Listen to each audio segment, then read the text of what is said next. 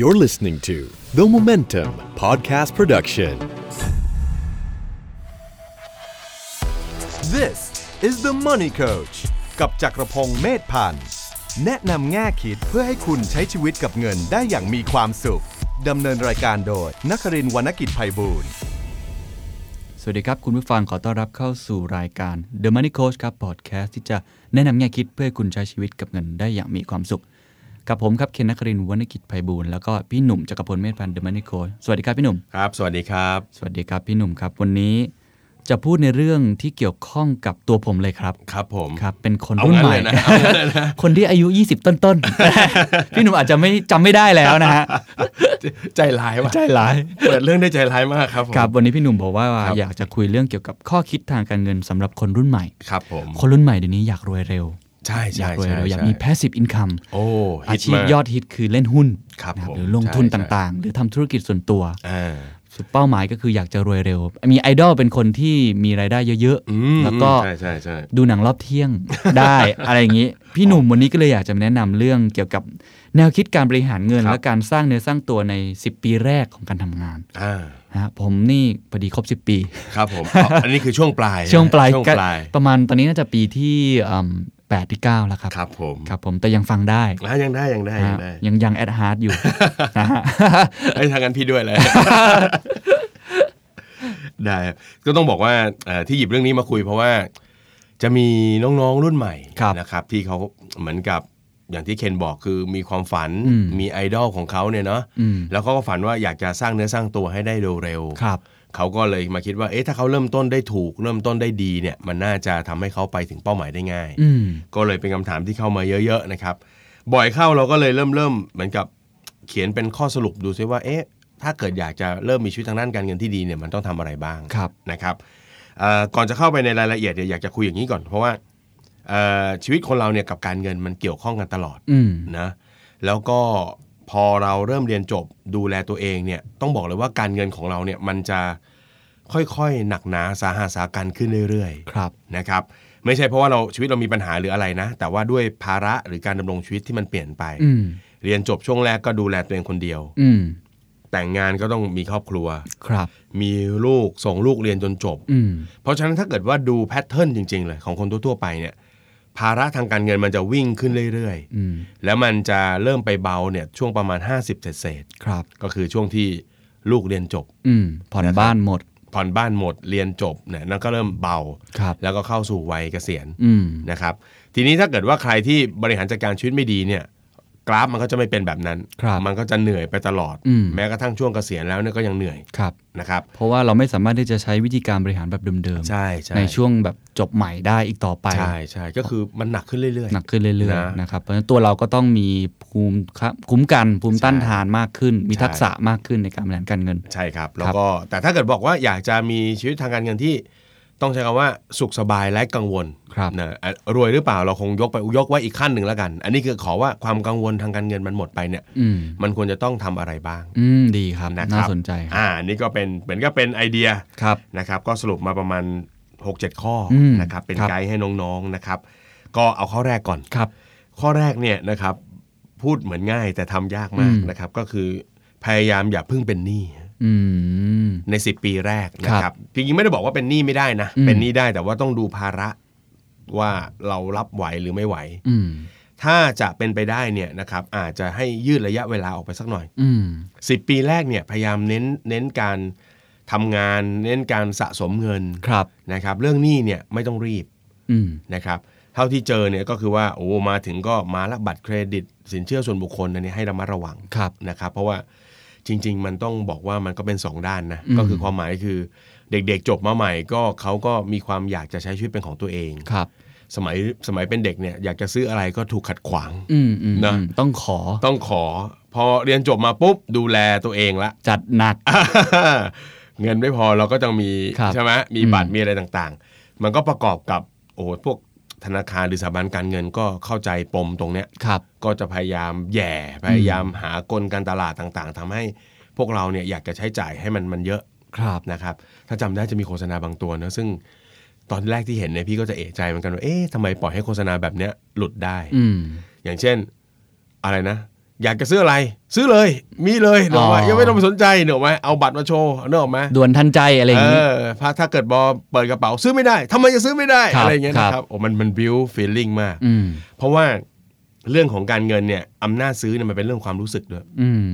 นะครับพอคนเรารู้สึกว่ามีอำนาจในการจับจ่ายใช้สอยได้เนี่ยก็ ครับ ก็จะรู้สึกดี เพราะฉะนั้นเด็กรุ่นใหม่ ๆ ที่เจอเจอพี่เองเนี่ยนะครับพี่จะบอกกับเขาเลยว่า 10 ปีแรกพยายามจะเป็นหนี้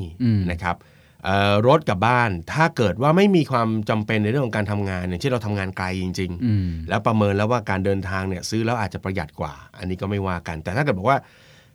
ถ้าพอจะเลื่อนได้ดันออกไปได้ อืม นะครับสิปีแรกอย่าเพิ่งสร้างหนี้ อืม เนอะไหมฮะ ครับ ทำภาระตัวเองให้มันเบาไว้ก่อน อืม แน่นอนแหละ พอขึ้น 30 คุณได้ซื้อทุกอย่าง ครับ บ้านรถจะมาพร้อมกัน เพราะว่าคุณต้องแยกครอบครัวออกไป ครับ แต่ถ้าเป็นช่วงแรกเนี่ย ถ้าเราแบกมากเกินไปมันจะเหนื่อย อืม นะครับเพราะฉะนั้นช่วง 10 10 ปีแรก เอาเรื่องหนี้ไว้ข้างหลังก่อน อืม แล้วเดี๋ยวเรามาทำอย่างอื่นกันก่อน ดูแต่ส่วนใหญ่เท่าที่ดูเพื่อนๆ ผมหรือรุ่นน้อง ครับ ส่วนใหญ่ก็จะเริ่มสร้างหนี้ตั้งแต่เรียนจบ อ่าใช่ใช่ อย่างน้อยๆ ก็คือเรื่องรถ อ่า นะฮะพี่พี่หนุ่มมองไงเรื่องนี้ครับ คือต้องต้องบอกอย่างนี้ว่าเอ่อถ้าเทียบกันระหว่างรถกับบ้านเนี่ยรถมีข้อเสียอย่างหนึ่งก็คือมูลค่ามันตกลงเรื่อยๆนะค ครั รับบ เมื่อเทียบกับบ้าน แต่ก็เราจะไปบอกว่าไม่ควรซื้อรถมันก็คงไม่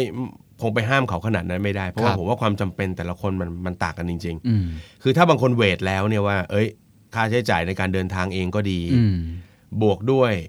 ค่าเช่า ถ้าเกิดว่าต้องย้ายไปอยู่ใกล้ที่ทำงานเนาะ อืม แล้วก็บวกด้วยการประหยัดเวลาหรืออะไรต่าง ครับ ๆ ถ้าเราทำงานต้องเดินทางไปนู่นไปนี่บ่อย มันก็อาจจะมีความจำเป็นที่จะต้องซื้อก็ได้ อืมอื ถูกไหมฮะ ครับ เพราะฉะนั้นอันนี้ให้เวท ครับ เพราะฉะนั้นข้อเนี้ยในที่เราเราอยากจะแนะนำคือหมายความว่าให้พิจารณาให้ดี อืม ว่าซื้อแล้วมันเป็นภาระหนักหรือเปล่า ครับ ถ้ามันหนักเนี่ยให้ให้เลื่อนหรือขยับออกไปหน่อยก่อน อืม นะครับดันออกไปเท่าที่จะดันได้อะ ครับ จนจนจนเส้นความจำเป็นมันมาชน อืม มันมีความจำเป็นแล้วเนี่ ครั ย บ ก็ว่ากันไป อย่างตอนตอนพี่หนุ่มเรียนจบมาใหม่ๆนี่ ครับ สร้างหนี้อะไรเยอะไหมฮะ เอ่อถ้าเกิดเป็นหนี้ที่บ้านน่ะมีเยอะอยู่แล้ว นะ ทำธุรกิจ แต่ถ้าเกิดเป็นหนี้ส่วนตัวเนี่ยก็คือพยายามจะไม่จะไม่ไม่สร้าง ครับ นะฮะอย่างบ้านหรือรถเองเนี่ยพี่ซื้อตอนอายุ 34 เลย โอ้ นะครับซื้อตอนอายุเยอะหน่อย แล้ว ครับ ก็ไปไปสร้างทรัพย์สินก่อน ไป ครับ ลงทุนให้เป็นก่อน ก็ ได้เงินมาแล้วก็มาช่วยผ่อน ครับ ครับ อ่า อย่างผมนี่ตอนที่จบใหม่ๆ รถก็ไม่มีเหมือนกันนะ ครับผม ก็ใช้มือสอง า ของของที่บ้าน ครับยึดมา ยึดมา ของแม่ แอบยึดมา แต่ก็เก่ารถเป็นแบบ 7-8 ปีครับ ครับผม ก็เราก็รู้สึกว่าเราก็ไม่ได้มีความจำเป็นที่จะต้องซื้อของตัวเองในตอนนั้น ใช่ เนี่ย ใช่ ผมก็เพิ่งมาซื้อไม่นานเหมือนกัน เออ เช่นเดียวกับบ้าน อืม ก็เพิ่งมาเหมือนกัน แสดงว่ามีแผนแต่งงาน แหม บอกกี้ว่าไหมเออนะพวกเธอเนี่ พยักห ย น้า อายุ 20 กว่ากว่าๆแล้ว แล้ว 30 ข้อ 2 พี่หนุ่มบอกอย่า แต่งงานก่อนอายุสาม อันนี้นี่ อ๋อไม่มี โอ้ยเรื่องแต่งงานไปห้ามมันได้ยังไง เออเพราะฉะนั้นข้อหนึ่งเนี่ยคือเอ่อยิ่งโดยเฉพาะหนี่นี่บริโภคเนี่ย ครับ อยากจะแนะนำเลยว่าให้เบาๆ ค อ รับ ย่างเช่นพวกเอ่อบัตรเครดิตบัต ครั รกดเงินสด ครับ ยะ เห็นด้วย อันนี้เห็นด้วยแต่ เออถ้า มี เป็นทรัพย์ใหญ่เนี่ยดูความจำ ค เป็ รั น บมันมีมีคำพูดคำพูดหนึ่งผมเคยไปสัมภาษณ์พี่คนหนึ่งเขา ครับ เขาก็พูดได้น่าสนใจนะ ครั เขา บ บอกว่าอย่าเพิ่งซื้อบ้านอย่าเพิ่งซื้อรถนี่คือมุมมองของเขานะครับ เขาบอกว่าให้ลงทุนโดยการออกไปเดินทาง ม เพื่อไปเปิดโลกกระทัดอะไรเงี้ยพี่หนุ่มคิดไงฮะ เออมันชีวิตสนุกครับ ครับ จริง ๆ จริงๆที่มันมันอาจจะประกอบกันด้วยนะ เพราะว่าพอเราไม่มีภาระอะไรมากเกินไป เราก็จะมีเงินเหลือ ครับ เงินเหลือปุ๊บเราก็มองหาเรื่องการเติมเต็ม อืม ชีวิตในด้านอื่นๆนะครับ จริงๆ เคยพูดตั้งแต่หลังมีมีบางตอนเนอะที่ ครับ เรา ครับพูดถึง ใช่ เรื่องกา ใช่ รท่อง ใช่ เที่ยว ครับ มันเป็นประสบการณ์ที่ยอดเยี่ยมมาก ครับครับ แล้วมันฝังมากเลยนะ ใช่ ฝังอยู่ในความทรงจำเรานะครับ ก็อยู่ที่ว่าเราไปเที่ยวแบบไหนนะ ใช่ใช่ ผมว่า ใช่ ผมว่าการไปเที่ยวเนี่ยมันควรจะได้อะไรกลับมา อืม จากการทำงาน ใช่ เหมือนคือผมพยายามไปเก็บอะไรเพื่อมาให้ในการทำงานด้วย เออ นะพูดงี้อยากให้พี่โหน่งได้ฟัง อันนี้เริ่มเอ๊ะรู้สึกพอดแคสต์นี่จะเริ่มลามแล้ว อ่ะได้ครับ ข้อแรกก็ เอออย่า ถ้าเป็น เป็น ไปได้ถ้าเป็นไปได้ เป็นไปได้ control ตัวเอง ก็ หน่อย ตรงไปตรงมา ใช่ครับ ครับ อ่าอย่าเป็นหนี้นะครับ ข้อ 2 เนี่ย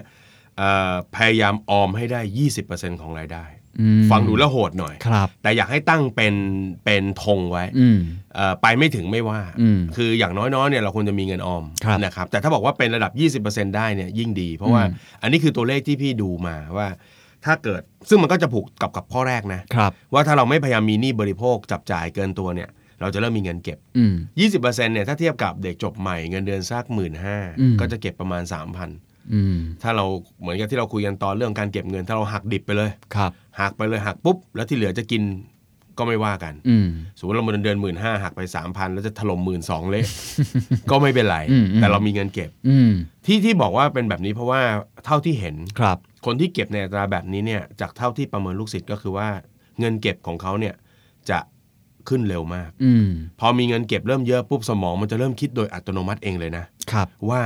เอ้ยทำยังไงดีให้มันมันต่อยอดหรือมันงอกเงย มเพราะมันเริ่มมีเป็นเงินก้อน อ่า เอาไปลงทุนยังไงดี ใช่ครับ แล้ว ครับ ผนวกกับเราเห็นอัตราดอกเบี้ยของธนาคารซึ่ง ครับ เร้าใจมากนะครับ เราให้เราเอามัน ศู อน ย์ อกไป จุด ลงทุนเอ อมันมันเป็นมันมีผลอย่างนี้จ ครับ ริง ครับ ๆ แล้วก็อีกอันหนึงซึ่งเห็นเลยก็คือ ถ้าเรามีอัตราเร่งของการออมที่สูงเนี่ยมันจะไปกระทบกับวิธีคิด อืม พอสมควร อื ความระมัดระวังในการใช้เงินเนี่ยมันจะมา อ๋อมันมีผลต่อ มันมีผล จิตวิทยา จ ของริงๆใช่ เราด้วย มนุษย์เราเนี่ยปฏิเสธไม่ได้หรอกครับว่าชอบเห็นเงินเงินตัวเองงอกเงยเนาะ ครับครับ แล้วพอเราเก็บ 20% 20%มันจะมีอัตราการโตที่สูงไง ครับ เราจะเริ่มทีนี้เราเราจะเริ่มรู้สึกแล้วว่าเราอยากเก็บเงิน อืม มันเป็นนิสัยที่เราอยากอยากจะเก็บ ครับ เราจะเริ่มขวนขวาย อืม อยากจะเก็บได้มากขึ้น ครับ อยากจะทำให้มันงอกเงย อืม อันนี้มันจะเป็นปฏิกิริยาทางความคิดซึ่งซึ่งตามมา ครับครับ นะครับนี่คือเท่าที่เห็น ฮะ เอ่อถ้าพูดเป็นภาษาบ้านๆหน่อยก็คือ พอเก็บได้เยอะปุ๊บมันจะเริ่มงกขึ้นนิด หนึ่ง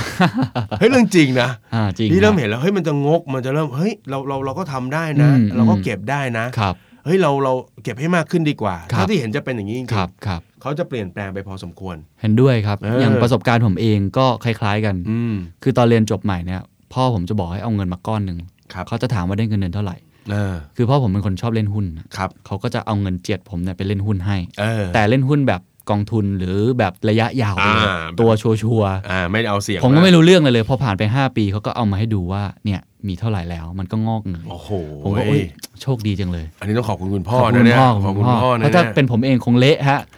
ต้องบอกอย่างนี้ของเคนนี่เข้าขายว่าโรงเรียนสอนวิธีหาเงิน คุณพ่อสอนวิธีควบคุมเงินนะเนี่ย ครับใช่ใช่ เนาะ ใช่โชคดีมากค เพ รับ ราะเรื่องพวกนี้ไม่สอนกันนะครับ ถูกไหมบางบางครอบครัวก็ไม่สอนกัน ใช่ใช่ เยี่ยมเยี่ยมเยี่ยมอิจฉา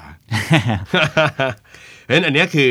คือคือเป็นเป็นสัดส่วนของการออมที่เท่าที่พี่ดูว่าเอ้ยอันเนี้ยอัตรา ป เนี่ย ระมาณ 20% โตเร็ว ครับ แต่ถ้าเกิดแน่นอนฮะคนเรียนจบมาแต่ละคนเอ่อเขาเรียกอะไรแบ็กกราวไม่เหมือนกัน อืม เนาะคนบางคนจบมาพร้อมภาระ ครับ ที่ต้องดูแลครอบครัว ถ้ามีภาระดูแลครอบครัวเนี่ยสิปีนี้เนี่ยเป็น 10 ปีที่เราเหนื่อยได้อะ อืม เราบอกโอ้ยเงินเดือนหมื่นห้าต้องให้ครอบครัวก็แทบไม่เหลือแล้ว อืม อยากให้คิดว่าถ้าเกิดว่ามันมีความจำเป็นต้องให้ทุกคนในครอบครัวจนหมด อืม อยากให้เราหาเพิ่ม อืมขยัน เพื่อจะ หน่ มา อย ออมให้ได้ ขยันหน่อย เพราะมันเป็นช่วงเวลาที่โอ้พลังก็มี ครับ ความกระตือรือร้นในชีวิตสูง ครับ ความมุ่งมั่นสูง ครับ ไอเดียความคิดสร้างสรรค์ฟุ้งซ่านมาก ครับครับ ทำ เห็นด้วย อยากให้ลง ฮะ มือ เห็นทำอะไร ด้วย มากขึ้น ผมผมมีความคิดอีกอย่างหนึ่ง ซึ่งอาจจะดูแปลกๆสำหรับพี่หนุ่มนะ อ่าคือ ผมคิดว่าอย่าเพิ่งคิดเรื่องเงิน ครับ ตอนตอนวัยรุ่นตอน อืม ที่เพิ่งจบมา ครับ ทำงานอะไรก็ได้เพื่อให้ตัวเองพัฒนาขึ้น โอ้โห ดีฮะดี พอพัฒนาขึ้นแล้วสำหรับตัวผมเองนะมันประสบการณ์มันบอกอย่างนั้น พอ ครับ เราทักษะเราดีขึ้นประสบการณ์เรามากขึ้น ครับ เพราะเราขยันกว่าคนอื่น พอโตมามูลค่ามันจะตามมา ครับ อันนี้ไม่รู้พี่หนุ่มเห็นด้วยป่ะ อ่าแต่จะบอกว่าด้วยความที่เราทำพอดแคสต์กันมาหลาย ครั ต บ อนใจเราเริ่มตรงกันนะฮะข้อถัดไปฮะ ครับ ให้ทำงานเน้นประสบการณ์ โอ้โห พี่หนุ่ม นี่ผมไม่ได้ดูโพลนะ เนี่ย อันนี้อ่านมาจากส่วนตัวด้วย ครับครับ เออคืออันนี้มันเป็นเรื่องที่พี่พี่ชอบเอ่ออ่านงานถ้าเราอ่านเรื่องของซีฟจ็อบนะฮะ ครับ ที่เขาพูดถึงลากเส้นต่อจุดนะ อืม ผม connecting the dots เชื่อผมเชื่อว่าคนที่อ่านเล่มเนี้ย ตอนที่เป็นเด็กเนี่ย อาจจะไม่เข้าใจ อืม คำคำนี้ ครับ มันต้องมาเนี่ยเริ่มมาแก่อย่างพี่แล้วเนี่ย เราจะเริ่มรู้สึกว่า โอ้โหเฮ้ยไอสิ่งที่เราเป็นวันเนี้ย อืม มันคือสิ่งที่เราสะสมไว้ในอดีตทั้งสิ้น ครับ ความรู้ความสามารถที่มันเป็นทั้งหมดเลยมันกลับมา อืม ยกตัวอย่างอย่างอย่างตัวเราเนี่ยพอเราก็จะผมก็จะเล่าเออพี่ก็จะเล่าเป็นเหมือนกับเป็นประสบการณ์ให้น้องๆฟังว่า วันนี้มาทำงานเขียนทำงานหนังสือเนี่ยเพราะว่าสมัยเรียนเนี่ยไม่ค่อยเรียน อืม เรียนที่วิศวจุฬาเนี่ยไม่ได้เรียนเลยฮะเป็นพวกเป็นเป็นคนเขียนคอลัมน์ อืม เหน็บอาจารย์แซวอาจารย์ อ๋อเหรอฮะอ๋อเหรอฮะวันสามแยกปากหมาเมื่อวานนะ ฮะโดนเรียกเข้าห้อง เข้าห้องไปปกครองประจำฮะว่าเอ๊ะเขียนถึงใครคุณจักรพงศ์คุณเขียนถึงใครอะอะไรเงี้ยนะคือเราก็เขียนไปเรื่อยคๆรับ แล้วสมัยเรียนก็จะมีทำงานบกงานหนังสือเราก็ทำห อ๋อ นัง เหรอ สือ ฮะอ๋อเหรอฮะเพิ่งทราบ เพราะวิคณะพี่เนี่ยเป็นคณะที่ผู้หญิงน้อย น้ มา อย ก น้อย ต้องสงวนนะครับ รุ่นพี่เนี่ยนึกภาพปี2535 มีผู้หญิงอยู่ประมาณ 76 คน นี่วิศวะจุฬา วิศวจุฬาแล้วก็เอ่อลักษณะคล้ายผู้หญิงจริงเนี่ยนะครับ อ่ะข้ามข้ามเรื่องนี้ไปก่อนแล้วกัน ฮะฮะ เราก็เราก็จะมีงานซึ่งซึ่งซึ่งเหมือนกับ เออก็เลือกคนมาทำเป็นบอกกก็จะเป็นมีหนังทุกปีจะต้องทำหนังสือแนะนำน้องผู้หญิง อ๋อเฟรชชี่ อ่าเพื่อให้พี่ๆเนี่ยมาดูแล กระชุ่มกระชวยหัวใจ ครับคือเป็นผู้หญิงคณะวิศวะนี่มันจะมีความสวยอย่างหนึ่งก็คือว่านอกจากเอ่อเรียกว่าอะไรนะโอ้โห ความสวยสู้ชาวบ้านเขาไม่ได้แล้วเนี่ยนะครับยังถูกป้องกันจากรุ่นพี่ อีก เหมือนไข่ในหิน ใครก็มาจีบไม่ได้ ตายจบปีสี่เป็นเบื่อเลยนะครับ เราเราก็เราก็ได้เป็นบอกกองไงเพ ครับ ราะเราสนุกเราก็อยากจะทำเราก็ไปดูลงพิมพ์ เราก็อะไรต่าง ครับ ๆทำงานก็เป็นคนพูด เป็นพิธีกรเป็นอะไรอย่างเงี้ย มโดยที่เราก็ไม่รู้หรอกเนาะว่าหลังจากจบมาแล้วเราจะทำอาชีพแบบนี้ เออซึ่งซึ่งตอนตอนตอนนั้นคนก็จะด่านะเพื่อนเพื่อนๆก็จะด่าว่าไม่เรียนเลยนะเนี่ย อืม เอาแต่วันวันๆทำแต่เรื่องพวกเนี้ย อืม แล้วอีกหน่อยจะเป็นยังไงวะเนี่ย จะไปเป็นวิศวกรได้เหรอก็เลยได้คำตอบแล้วว่ากูไม่ได้เป็นวิศวกร จริงๆด้วย นี่แหละทำงานที่ ตัวเองชอบ เออใช่ครับ แล้วตอนทำงานก็เหมือนกันตอนทำงานประจำก็เป็นคนที่เออชอบอ่านหนังสือ ครับ เราทำงานให้บริษัทปุ๊บก็จะสงสัยว่าเรื่องนี้มันดีเอ้ยมันจะพัฒนาให้มันดีขึ้นยังไงวะ อืม ไม่ได้สนใจเงินเดือนนะ อืม ไม่ต้องไปคิดว่าเกินเงินเดือนไง ครับ เราก็ไปขอเจ้านายสั่งหนังสือจากเมืองนอก อืม สั่งจากอเมซอนตอนนั้นเจ้านายก็ด่านะ บอกว่าค่าหนังสือมึงอะถูกกว่าค่าส่งอีกนะครับ ยุคนั้นอะนะเขาก็ด่านิดนึง แต่แบบก็โอเคอะ ฮะฮะ มันเหมือนกับ 10 ปีแรกอยากให้น้องๆ เรียกว่าอะไรบริหารเงินให้ดูแลตัวเองได้นะครับ ไม่ให้มันเป็นภาระเดือดร้อน ครับ มีเงินเก็บพอสมควร แล้วก็ทุ่มเท อืม เวลาของน้องเนี่ยเป็นเวลาที่มันมันยังสล็อตมันยังว่างมาก ฮะฮะ ถ้าเมื่อไหร่คุณมีลูกสล็อตคุณเปลี่ยนเลย ครับ ถูกไหม ถู มี ก ครอบ ครับ ครัวมีลูกปุ๊บสล็อตเปลี่ยน อืม เพราะเขาต้องการเวลาจากเรา ครับ เราจะเริ่มหาเวลาในตัวเองยากขึ้น เพราะฉะนั้นสิปีเนี้ย อืม โอ้โหมันเป็นช่วงเวลาสะสม ไม่ใช่ อืม เงินทองอย่างเดียว ประสบ ประส กา บ รณ์ การณ์ ฮะ สนใจชอบหรือนึกสนุกกับเรื่องอะไรที่คิดว่า อืม มันดีอ่ะมัน อืม อาจจะแค่ดีต่อใจก็ ค ทำ รับ ได้ ครับ เลยลุย เห็นด้วยครับ ครับ ผมอาจจะไม่ใช่คนที่มีประสบการณ์เกิน 10 ปีแบบพี่หนุ่ม ครับผ นะ ขอบคุณ นะ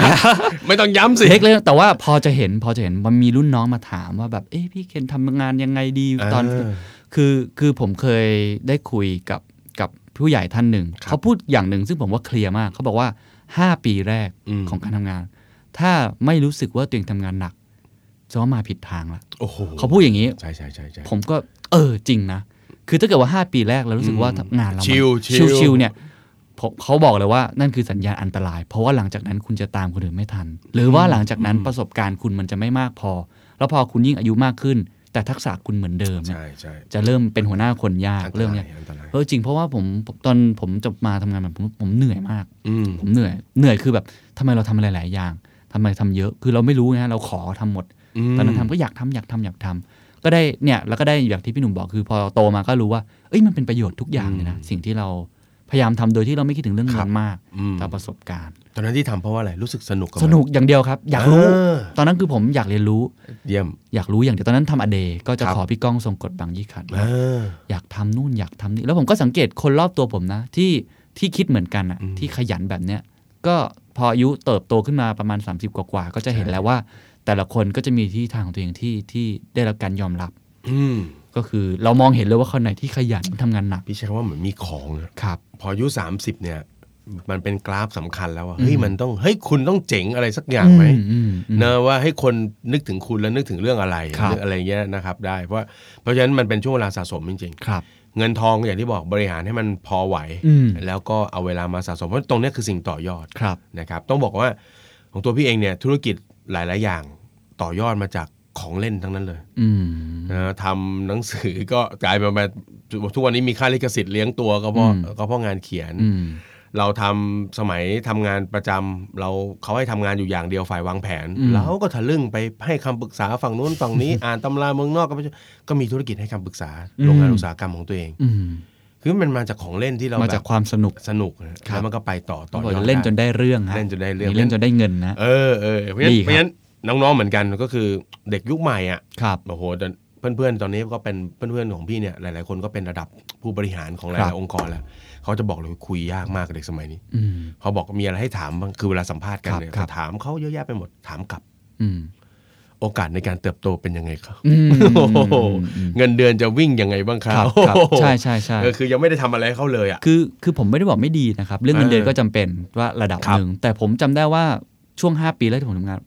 เชื่อไหมผมไม่เคยถามเงินเดือนกับกับเจ้านาย อืม ผมไม่รู้เรื่องอะไรเลยว่าการขึ้นเงินเดือนคืออะไร คืออาจจะโง่ด้วยฮะตอนนั้น เออ แต่แค่รู้สึกว่าเรา เราทำอะไรก็ได้ เพราะเราไม่มีภาระ ใช่ ซึ่งความคิดเนี่ยมันเริ่มเปลี่ยนพอตาม อันเนี้ยเริ่มเงินเริ่มเริ่มเรื่องใหญ่ เอาละท่านผู้ชมฮะ อ่ะข้อสี่ดีกว่า ครับ ข้อ4อ่าข้อ 4 ก็คือเรื่องของการศึกษาเรื่องการเงินการลงทุน ครับ ก็คือเราหาเป็นแล้วถูกไหมเราเริ่มเก็บเป็นเนี่ย อืม อยากให้ศึกษาเรื่องการลงทุนไปด้วย ครับ เขาบอกอย่างนี้ว่าเฮ้ยเวลาที่เรานอนหลับเนี่ยเราไม่ได้ทำงาน อืม แต่ถ้าเรารู้จักวางเงินไว้ในที่ที่มันสามารถทำงานได้ตอนเราหลับได้เนี่ยมันก็ดี อืม อย่างเช่นที่มันแย่ที่สุดก็คือ ให้ผลตอบแทนน้อยสุดก็คือเงินฝาก ครับ มันก็ยังทำงานให้เรานะ อืม เพียงแต่ว่าค่อนข้างขี้เกียจนิดหนึ่งเนาะปีหนึ่งให้ประมาณแบบจุดห้าเปอร์เซ็นต์อย่างเงี้ย อืม แต่มันก็ถือว่ามันโอเค ครับ ทีนี้ถ้าเกิดเรารู้เรื่องมากกว่านี้ ถูกไหมครับ เราอาจจะใช้เครื่องมือที่เราเริ่มเริ่มเริ่มรู้จักอะนะครับคีย์สำคัญก็คือไม่อยากให้ไม่อยากให้เอาเงินไปใส่ในสิ่งที่ไม่รู้ อืม งั้นดังดังนั้นข้อสี่นี่อยากให้เน้นก็คือว่าเฮ้ยลองเจียดเวลา ไปเรียนเรื่องการลงทุนบ้าง อืม เพื่อจะได้เอาเงินของเราเนี่ยไปวางให้มันสบายใจถูกที่ถูกทาง ครับ นะครับทีนี้บางคนบอกว่าศึกษาเรื่องการลงทุนเนี่ยมันต้องหนักหน่วงแค่ไหน อ่า เอ่อสิ่งที่อยากจะบอกก็คือว่าเฮ้ยการลงทุนเนี่ยมันมีจริตของมันมีเคมีของมันเหมือนเหมือนตัวเราเลยนะ ครับ เพราะฉะนั้นเราต้องดูให้ดีด้วยว่าจะศึกษาเรื่องการลงทุนอะไรเนี่ยอย่าเอาว่าลงทุนแล้วได้ได้กำไรเยอะๆเป็นตัวตั้ง หรืออะไรที่เขาโฆษณาเยอะๆ เพื่อนๆทำกัน อ่าเอาเอาความสบายใจเราตั้งด้วย ครับ ยกตัวอย่างเช่นบางคนบอกเฮ้ยทำไมไม่ลงทุนแบบอนุพันธ์ไปเลยถูกไหม อืม มันแบบเขาเรียกในภาษาการลงทุนเลเวลเลชดีใส่เงินน้อยได้เงินเยอะ อืม แต่ในอีกด้านหนึ่งคือความเสี่ยงแบบสุดโต่ง ครับ ถ้าเราบอกว่าเออของผมเนี่ยค่อยๆ สะสมใส่กองทุนไปเรื่อย อืม ๆ ผมก็แฮปปี้ดี อืมอืม ผมก็มีความสุขดีซื้อตัดภาษีส่วนหนึ่งซื้อเพิ่มส่วนหนึ่งสะสมใส่กองทุนสำรองเลี้ยงชีพเพิ่มส่วนหนึ่ง อืม ผมพออกพอใจของผม ครับ ก็อาจจะได้ อืม คือคือให้ให้ศึกษาเอาเวลาเจียดไปศึกษาแบบที่มันตรงกับจริตเราอะ อืมไม่คือไม่ต้องขนาดเป็นกูรูอะไร ว่า ที่ ไม่ รู้ ต้อง ทุกเรื่อง ไม่ต้อง เอาเรื่องดู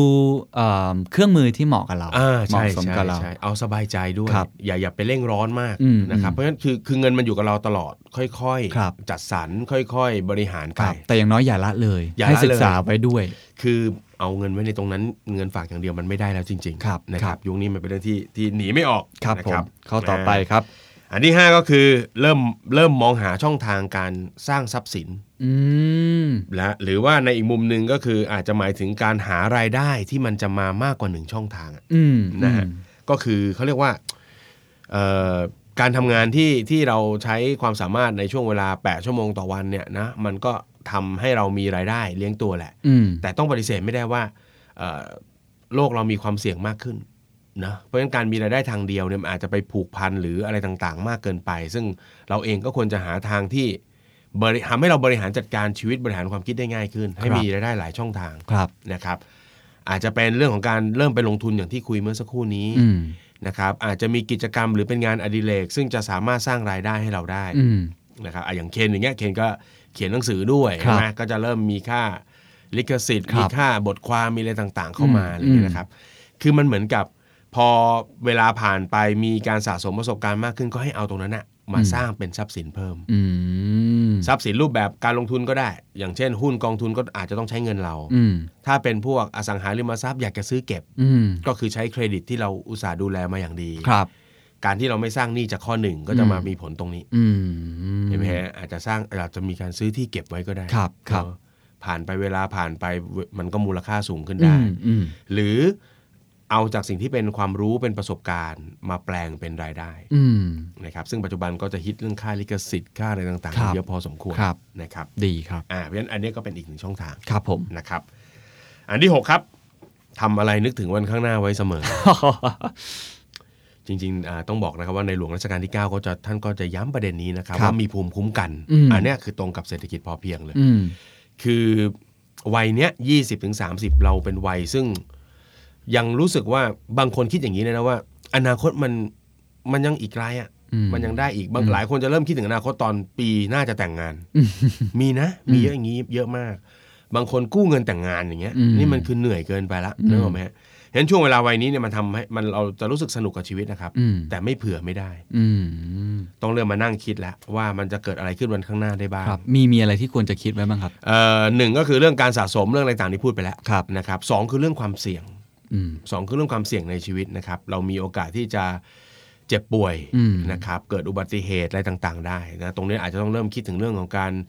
ดูแลสุขภาพประกอบกับการซื้อประกัน อืม อะไรต่างๆ เพื่อดูแล อืม ตัวเองด้วย อืม นะครับ เพราะว่า เจ็บป่วยขึ้นมาเงินทั้งนั้น อืม พอเงินปุ๊บ ถ้าเรามีเงินออมก็ถือว่าโชคดีระดับหนึ่งก็คือเงินออมมาจ่าย อืม แต่มันก็ไปดึงเรื่องความมั่งคั่ง อืม ถ้าไม่มีเงินออมเจ็บป่วยอะไรขึ้นมาปุ๊บทีนี้ดึงจากหนี้ อืม ชีวิตถอยหลัง อืม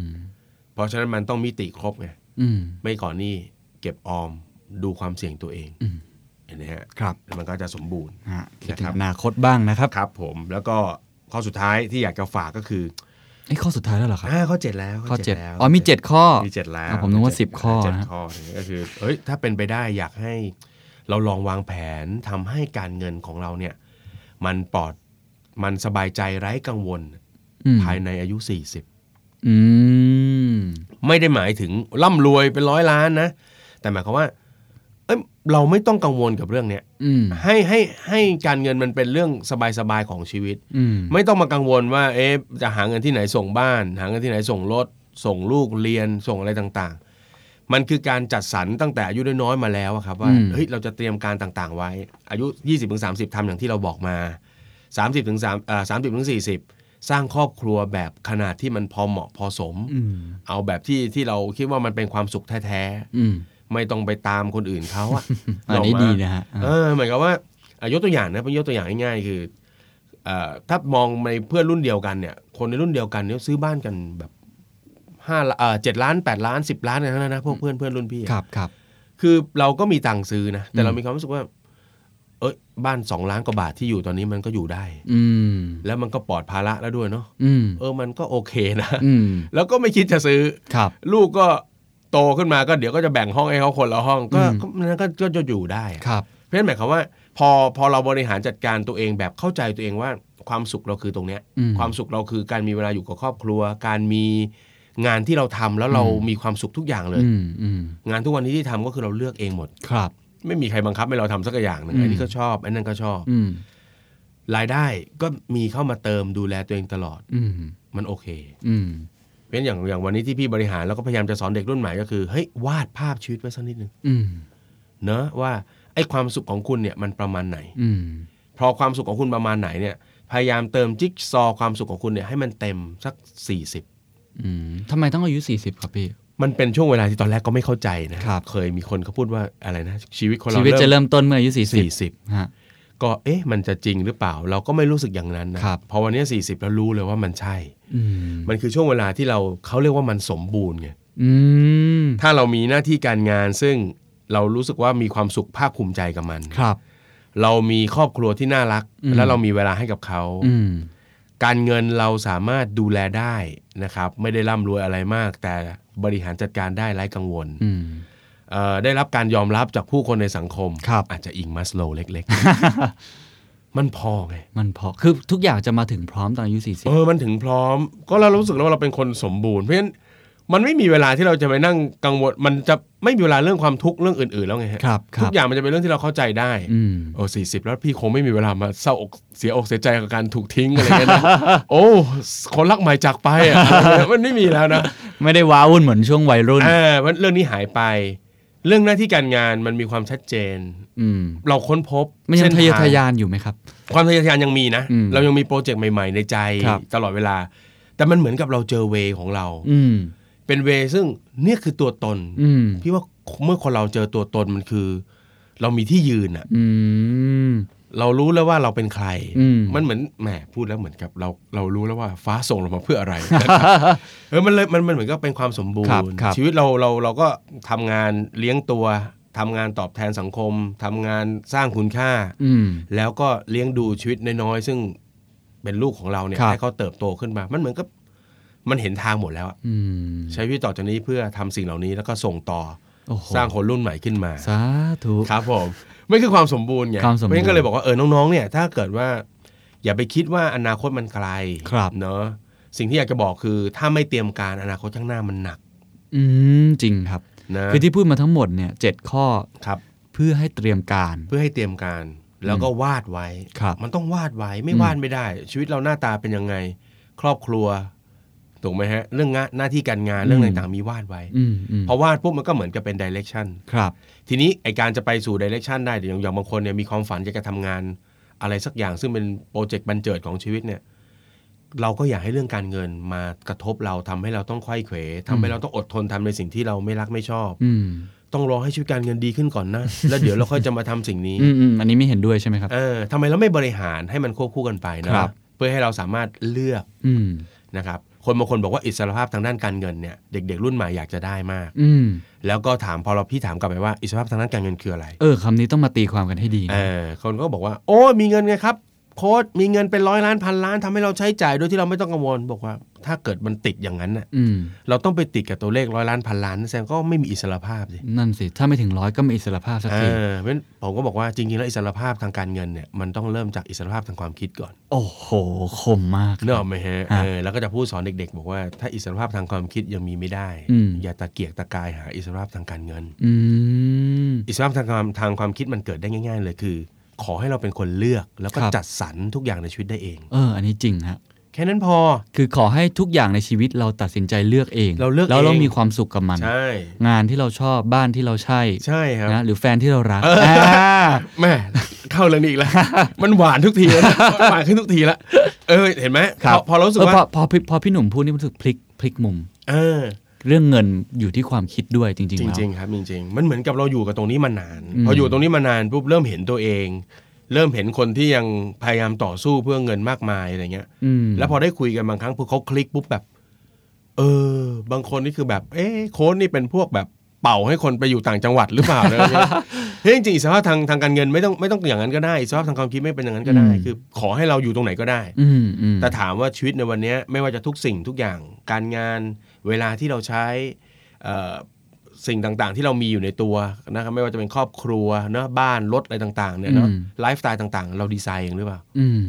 พอดีไซน์เองมันก็ใช่ อืม ทีนี้ประเด็นก็คือว่าเด็กหลายคนไปถึงตรงนั้นไม่ได้ เพราะปล่อยให้ปัญหาทางการเงินเป็นตัว อืม ตัวกด เป็นอุปสรรค เป็นอุปสรรค ครับ ฉันยังออกไม่ได้นะ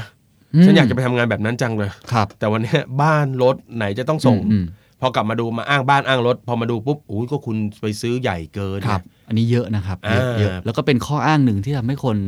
ต้องอดทนทำงานที่ไม่ได้รัก ใช่ ต่อหลายคนหลายคนคิดอย่างนี้ ใช่ครับ ซึ่งเราก็ไม่ว่ากันจริง ๆ ก็แล้วแต่คนบางคนบอกว่ามีเงื่อนไขชีวิต อืม มันมันก็แล้วแต่คนว่าจะตัดตัดสินใจยังไง ใช่ครับ แต่ก็ผมก็เห็นด้วยกับพี่หนุ่มนะ ครับ ว่าจริง ๆ แล้วมันมันอยู่ที่เราว่าเรามีอิสรภาพทางความคิดหรือเปล่า ครับผม ที่จะไปทำในสิ่งที่เราชอบ อืม แต่ว่าเงินมันอาจจะคนละแบบ ครับ กับสิ่งที่มันไม่ใช่ คือไปไปไปนั่งเช็คจริงๆอ่ะเราอาจจะวิ่งตามคนอื่นอยู่ก็ได้ เราอาจจะดูคนอื่นมากเกินไป ใช่ อยาก ครับ มีบ้านหลังใหญ่อยากมีรถหลังใหญ่อยากมีไลฟ์สไตล์ดีๆ ไปเที่ยว อ่า โดยที่เราไม่ได้มีอิสรภาพทางความคิดของตัวเอง ใครครับ บางคนอาจจะแค่ลองสุดสัปดาห์นี้กลับบ้านต่างจังหวัดเนาะ ครับ แล้วนั่งทานข้าวคุณแม่ อืม มีฮะลูกศิษย์คนหนึ่งกลับไปบ้านไปนั่งกินข้าวกับแม่ ครับ นั่งดูท้องนา อืม มันคลิกเลย อืม มันโทรบอกพี่ผมไม่กลับแล้วนะ อืมโอ้โห เฮ้ยอันนี้อันนี้ก็มันก็ อินอินดี้ไปอินดี้ไปแต่เขาเริ่มรู้สึกว่าเฮ้ยทำไมเขามีความสุขกับการได้นั่งอยู่กับแม่เขา อืม ได้คุยคุยหยอกล้ออะไรอย่างเงี้ย คือเวลาที่เขาหายไปอ่ะ ครับ นั่นคือสิ่งที่เขาสงสัย ครับ แล้วเขาก็เริ่มเริ่มระวางแผนกลับ ครับ มาวางแผน อืม ว่าจะทำยังไงให้เขาได้กลับไปใช้ชีวิตแบบนั้น ครับ เพราะฉะนั้นเท่าที่ฟังมาเนี่ยผมอยากจะจบอย่างนี้ครับคือ ครับ ข้อคิดทางการเงินสำหรับคนรุ่นใหม่ของพี่หนุ่มมีหลายข้อ แต่ ครับ สิ่งหนึ่งที่ต้องมีก็คือ เราต้องหาตัวเองให้เจอด้วยว่า ใช่ค จ รับ ริง ๆ แล้วเราอยากจะใช้ชีวิตแบบไหน ใช่ครับ แล้วพอเราอยากจะใช้ชีวิตแบบไหน วิธีคิดทางการเงินก็จะตามมาแบบนั้น ถูกต้อง นะครับ ใช้ชีวิตของเราเอง อย่าใช้ชีวิตคนอื่น โอ้โหนี่มันโฆษณาเลยใช่ไหม อย่างกับโฆษณาเครื่องดื่มชูกำลัง หรือเพลงพี่ตูนบอดี้สแลม ครับผมครับผม อ่าวันนี้ลาไปก่อนครับเดอะมันนี่โคสวัสดีครับ ครับสวัสดีครับ This is the Momentum Podcast Network. Download all episodes at themomentum.co slash podcast. Themomentum.co. Seize the moment.